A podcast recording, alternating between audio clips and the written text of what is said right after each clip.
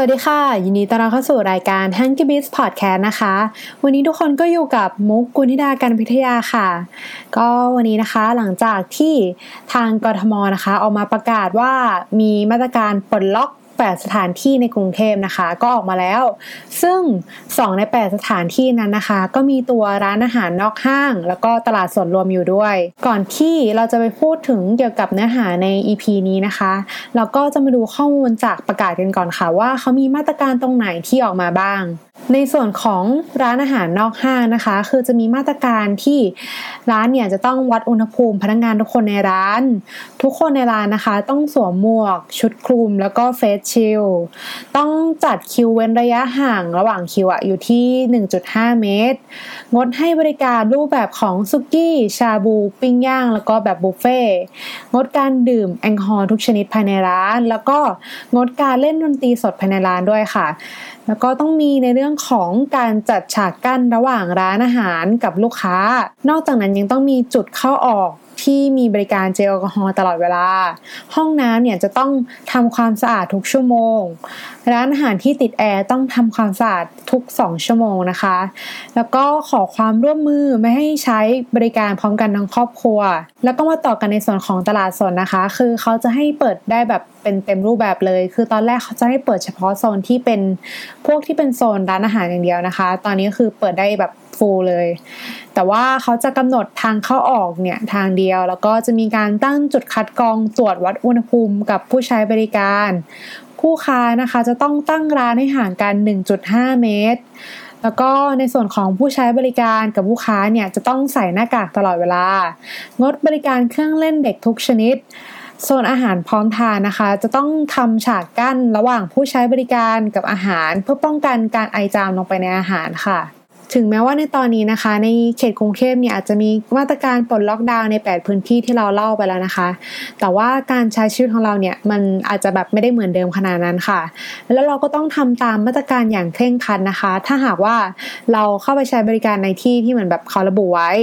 เพื่อเป็นการป้องกันค่ะไม่ให้มันเกิดการระบาดในระลอก 2 ของตัวไวรัสโควิดนะคะจากตรงนี้เองเลยค่ะ เราก็เลยได้ลองสรุปออกมาเป็น 10 เรื่องที่ร้านอาหารเนี่ยจะต้องปรับตัว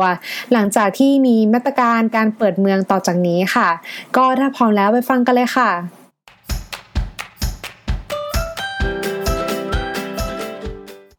แรกนะคะ การแบกรับค่าเช่าที่ในช่วงที่รายได้ลดลง ถึงแม้ว่าร้านอาหารเนี่ยอาจจะไม่ใช่ร้านอาหารที่อยู่บนห้างนะคะ แต่ว่าเขาเองก็มีค่าเช่าที่ของร้านที่เขาจะต้องกลับมาทันทีนะคะ หลังจากที่เริ่มเปิดเมืองเช่นกัน แต่ว่าเนื่องจากสถานการณ์ที่เรายังไม่มีวัคซีนต้านไวรัสออกมาในตอนนี้นะคะทำให้สถานการณ์ของร้านอาหารที่จะกลับมาเปิดร้านเนี่ย อาจจะไม่ได้ยอดขายเท่ากับช่วงก่อนหน้าที่จะเกิดล็อกดาวน์นะคะ นี่เลยเป็นโจทย์สำคัญมากค่ะสำหรับร้านอาหารที่กำลังจะกลับมาเปิดว่าการเปิดหน้าร้านในครั้งนี้นะคะ ร้านจะต้องแบกค่าเช่าที่ไปพร้อมกับรายได้ที่สวนทางกัน ร้านอาหารเนี่ยจะต้องปรับตัวกันยังไงถึงจะรอดจากตรงนี้ไปได้นะคะ ดังนั้นนะคะ ร้านอาหารเนี่ย อาจจะต้องปรับตัว business model เพื่อหารายได้ให้มันเพิ่มมากขึ้น เพื่อที่จะสอดรับกับตัวต้นทุนที่มันเข้ามาเพิ่มขึ้นในหลังจากที่เปิดหน้าร้านนะคะ หรือว่าอาจจะต้องเหมือนแบบกลับมาดูว่ามีต้นทุนตรงไหนไหมที่เราจะสามารถเหมือนแบบมาปรับให้มันต่ำที่สุดเท่าที่แบบเราจะเป็นไปได้แทนในตอนนี้นะคะ ข้อที่ 2 มีการเรียกพนักงงานกลับมาทำงานเพิ่ม หลังจากการเปิดร้านนะคะ แน่นอนว่าการเรียกพนักงานที่ร้านเนี่ยขอให้พักงานไปในช่วงที่ประกาศล็อกดาวน์เขาย่อมกลับมาด้วยนะคะ แต่ว่ามันก็จะมาพร้อมกับความเสี่ยงด้วยเช่นกันว่า พนักงานของเราเนี่ยในตอนนี้เขาจะเป็นกลุ่มเสี่ยงหรือเปล่า ที่จะเป็นโรคโควิด -19 หรือว่าในส่วนของค่าจ้างพนักงานนะคะ ที่จะกลับมาเป็นต้นทุนเพิ่มให้กับธุรกิจด้วย ตรงนี้นะคะ ทางเจ้าของร้านเองเนี่ยอาจจะต้องค่อยๆทยอยสกรีนพนักงงานที่จะกลับมาทำงานที่ร้านในช่วงนี้นะคะ ว่าเหมือนแบบสุขภาพเขาเป็นยังไงบ้าง แล้วก็ดูว่าร้านของเราเนี่ยต้องการพนักงงานในตำแหน่งไหนก่อน แล้วก็เป็นจำนวนเท่าไหร่ที่จะทำให้ต้นทุนเนี่ยต่ำที่สุดเท่าที่จะทำได้ในตอนนี้ค่ะ ข้อที่ 3 แบบการจัดวางโต๊ะภายในร้านที่อาจจะต้องเปลี่ยนไป จากมาตรการที่ประกาศออกมาจะเห็นได้ว่า ร้านเนี่ยจะต้องปรับลดจำนวนโต๊ะที่รับได้ในร้าน เพื่อขยายความห่างของแต่ละโต๊ะให้มากขึ้น หรืออาจจะมีการปรับรูปแบบให้เป็นการกินแบบช่องใครช่องมานะคะ ที่มีการกั้นแบบเหมือนอย่างร้านเรามีข้อสอบก็เป็นอีกวิธีหนึ่งนะคะ ที่เราได้เห็นในหลาย ๆประเทศเนี่ยเขาเริ่มใช้กัน และจากมาตรการที่เขาอยากให้เลี่ยงการกินข้าวพร้อมกันแบบทั้งครอบครัวไปก่อนในช่วงนี้นะคะมันอาจจะทำให้จำนวนคนต่อโต๊ะเนี่ยมีปริมาณที่ลดลงด้วยเช่นกันอาจจะอยู่ที่ประมาณ 1-3 คนต่อโต๊ะเท่านั้นค่ะ เท่าที่เหมือนแบบน่าจะเป็นตัวเลขประมาณนี้ ข้อที่ 4 การปรับวิธีในการสั่งหรือการเสิร์ฟอาหารภายในร้านนะคะ รูปแบบของการสั่งอาหารเนี่ยอาจจะถูกปรับให้คนรับออเดอร์ต้องอยู่ห่างจากคนที่จะสั่งมากขึ้นนะคะหรืออาจจะมีการปรับวิธีในการรับออเดอร์ เป็นการรับผ่านทางตัวแท็บเล็ตหรือว่าการสั่งแบบออนไลน์แทนนะคะ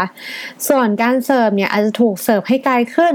จากเดิมที่อาจจะเสิร์ฟใกล้ชิดกับตำแหน่งที่ลูกค้าอยู่ใช่ไหมคะพนักงานอาจจะเสิร์ฟตรงส่วนใกล้ ๆ กับขอบโต๊ะแทน หรืออาจจะมีการปรับเป็นระบบบบ self pick up ให้คนมาต่อคิวรับกันเอง เพื่อที่เหมือนแบบจะเป็นการเลี่ยงการเจอกันระหว่างพนักงานเสิร์ฟกับลูกค้า โดยร้านเนี่ยจะมีการมาร์กจุดเว้นระยะห่างระหว่างคิวไว้นะคะ แล้วก็รันคิวตามลำดับที่สั่งไว้ของแต่ละคน เพื่อเป็นการลดความเสี่ยงในการติดเชื้อตัวไวรัสโควิด -19 ได้อีกทางหนึ่งนะคะ ข้อที่ 5 หลังครัวมีความซับซ้อนจากรูปแบบของร้านอาหารมากขึ้น ไม่ใช่แค่ระบบหน้าบ้านที่ต้องเจอกับลูกค้าเท่านั้นนะคะ แต่ว่ารวมไปถึงหลังครัวที่ต้องดูแลเรื่องของความสะอาดอย่างเคร่งครัด แล้วก็ยังมีเรื่องของรูปแบบใหม่ๆ ที่เพิ่มเข้ามาในช่วงที่เกิดล็อกดาวน์ไป นี่ถ้าหากว่าในบางร้านนะคะที่เพิ่งเริ่มหันมาทำตัวเดลิเวอรี่หลังจากที่ประกาศล็อกดาวน์การกลับมาเปิดร้านในครั้งนี้นะคะทำให้ร้านเนี่ยต้อง run ทั้งแบบหน้าร้านแล้วก็แบบเดลิเวอรี่ไปพร้อม ๆ กัน ซึ่ง่องตรงนี้นะคะมันอาจจะทำให้เกิดการสับสนระหว่างการทำงานได้ และยิ่งถ้าหากไปกว่านั้นนะคะ ถ้าหากว่าบางร้านเนี่ยมีสูตรของการทำอาหารสำหรับ Delivery กับการทำอาหารเสิร์ฟที่หน้าร้านมีความแตกต่างกัน ตรงนี้นะคะยิ่งต้องระวังในเรื่องของการสับสนสูตร แล้วก็การเตรียมสต็อกวัตถุดิบให้ดี ๆ ในตรงนี้ค่ะ ข้อที่ 6 ร้านควรมีโซนพิเศษสำหรับการรับอาหารแบบ Take away หรือแบบ Delivery นะคะ เพราะว่าโซนนี้นะคะเป็นโซนที่มีการข้ออกอยู่ตลอดเวลา แล้วก็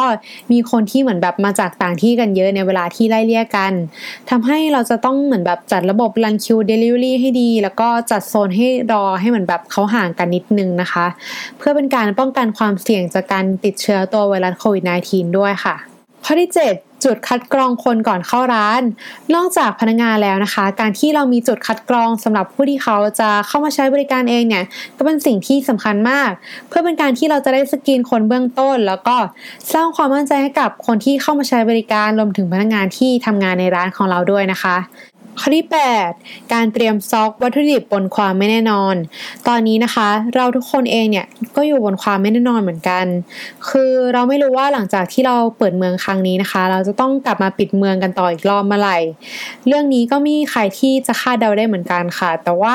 จากในเคสที่เกิดขึ้นในบางประเทศนะคะ ก็ได้มีการกลับมาระบาดในระลอก 2 เช่นกัน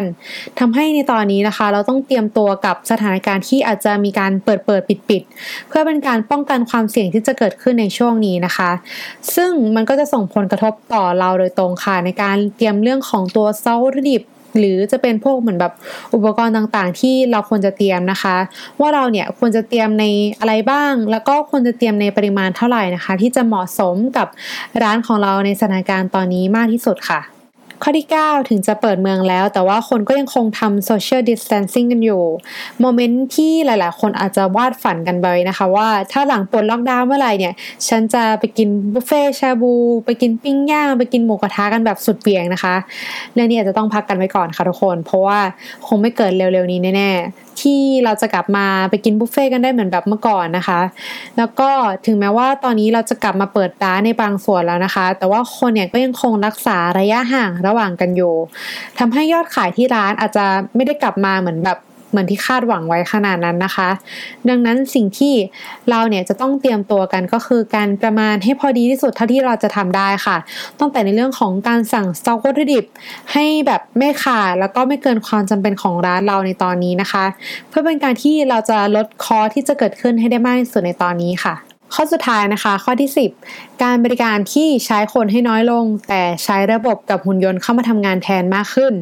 เชื่อว่าในบางร้านนะคะ อาจจะเริ่มมีการแพลนการบริการใหม่หมดแบบหรือหลักการเดิมๆออกไปเลยนะคะ ว่าบริการที่ดีเนี่ยต้องมีคนคอยให้บริการเยอะๆ อยู่ในทุกๆ จุด พื่อให้ลูกค้าสะดวกสบายที่สุดนะคะ ในยุคหลังโควิด -19 เนี่ยอาจจะมีความกลับกันเลยค่ะ คือตรงที่มันจะกลายเป็นโจทย์ที่เราจะต้องใช้คนให้น้อยที่สุด แต่ว่ายังให้ประสบการณ์กับลูกค้าได้ดีที่สุดอยู่ค่ะ เรามีความเชื่อว่าต่อจากนี้นะคะ จะมีการใช้เทคโนโลยีระบบต่างๆ ทั้งในออนไลน์ แล้วก็ออฟไลน์ รวมถึงการนำหุ่นยนต์ อุปกรณ์ automation ต่างๆนะคะ มาใช้ในร้านอาหารมากขึ้น เพื่อที่จะเป็นการทดแทน และก็ลดความเสี่ยงจากการใช้แรงงานคนในการบริการนะคะ ในอนาคตนะคะ เราจะได้เห็นรูปแบบของร้านอาหารแบบใหม่ ๆ ก็ได้ค่ะ อาจจะเป็นอะไรที่ contactless กับคนให้ได้มากที่สุด อาจจะเป็นการที่สมมติว่าเราเดินไปที่เคาน์เตอร์หน้าร้านเนี้ยมีระบบ Face ID สแกนหน้าเราปุ๊บรู้ว่าเราอยากจะสั่งออเดอร์ประมาณไหน จะมี list ออกมาเป็น 1 2 3 4 ที่เป็นเหมือนแบบเป็นเมนูที่เราสั่งประจำนะคะ หรือว่าอาจจะเหมือนแบบให้เราจิ้มได้เลยว่าแบบอะเราอยากสั่งอะไรแล้วก็ค่อยเหมือนแบบมารับออเดอร์ตามคิวที่เหมือนแบบ run เอาไว้ แล้วก็บริการตัวเองแบบ self service ทุกอย่างนะคะ เพื่อเป็นการลดการที่คนจะเจอกับคนให้ได้มากที่สุด แต่ว่ายังได้บริการที่เหมือนแบบยังสะดวกสบายเหมือนเดิม แต่ก็ยังไม่สามารถสรุปได้เช่นกันค่ะ ว่ามันจะเป็นแบบแนวทางประมาณนั้น แค่มันอาจจะมีแนวโน้มที่อาจจะเป็นไปได้ในอนาคตค่ะ แต่ว่าต่อจากนี้นะคะเราก็คงต้องรอดูค่ะ ว่ามันจะเกิดอะไรขึ้นหลังจากที่ผ่านวิกฤตครั้งนี้ไป ยังไงก็ขอให้ทุกคนเตรียมพร้อมตั้งรับตลอดเวลานะคะ แล้วก็อย่าประมาทติดตามข่าวสารที่ไม่ใช่แค่ในไทยนะคะ แต่ว่าเป็นทั่วโลกเลย แล้วก็ไม่ใช่แค่ในวงการอาหารด้วย แต่ว่าต้องดูในหลาย ๆ มิติ เพื่อที่เราจะนำมาประกอบกันให้เราได้เห็นสัญญาณบางอย่างนะคะ ที่อาจจะเป็นวิกฤตหรือว่าเป็นโอกาสในครั้งต่อไปหลังจากนี้ค่ะ ขอให้ทุกคนโชคดีนะคะ ถ้าหากออชอบตอนนี้นะคะ ก็สามารถติดตามตอนอื่นของ Hunky Biz Podcast ได้ทางช่องของ d e d i c Podcast แล้วก็รายการอื่นๆ ที่น่าสนใจในช่องของ d e d i c Podcast นะคะ วันนี้ก็ต้องขอตัวลาไปก่อนค่ะขอบคุณค่ะ สวัสดีค่ะ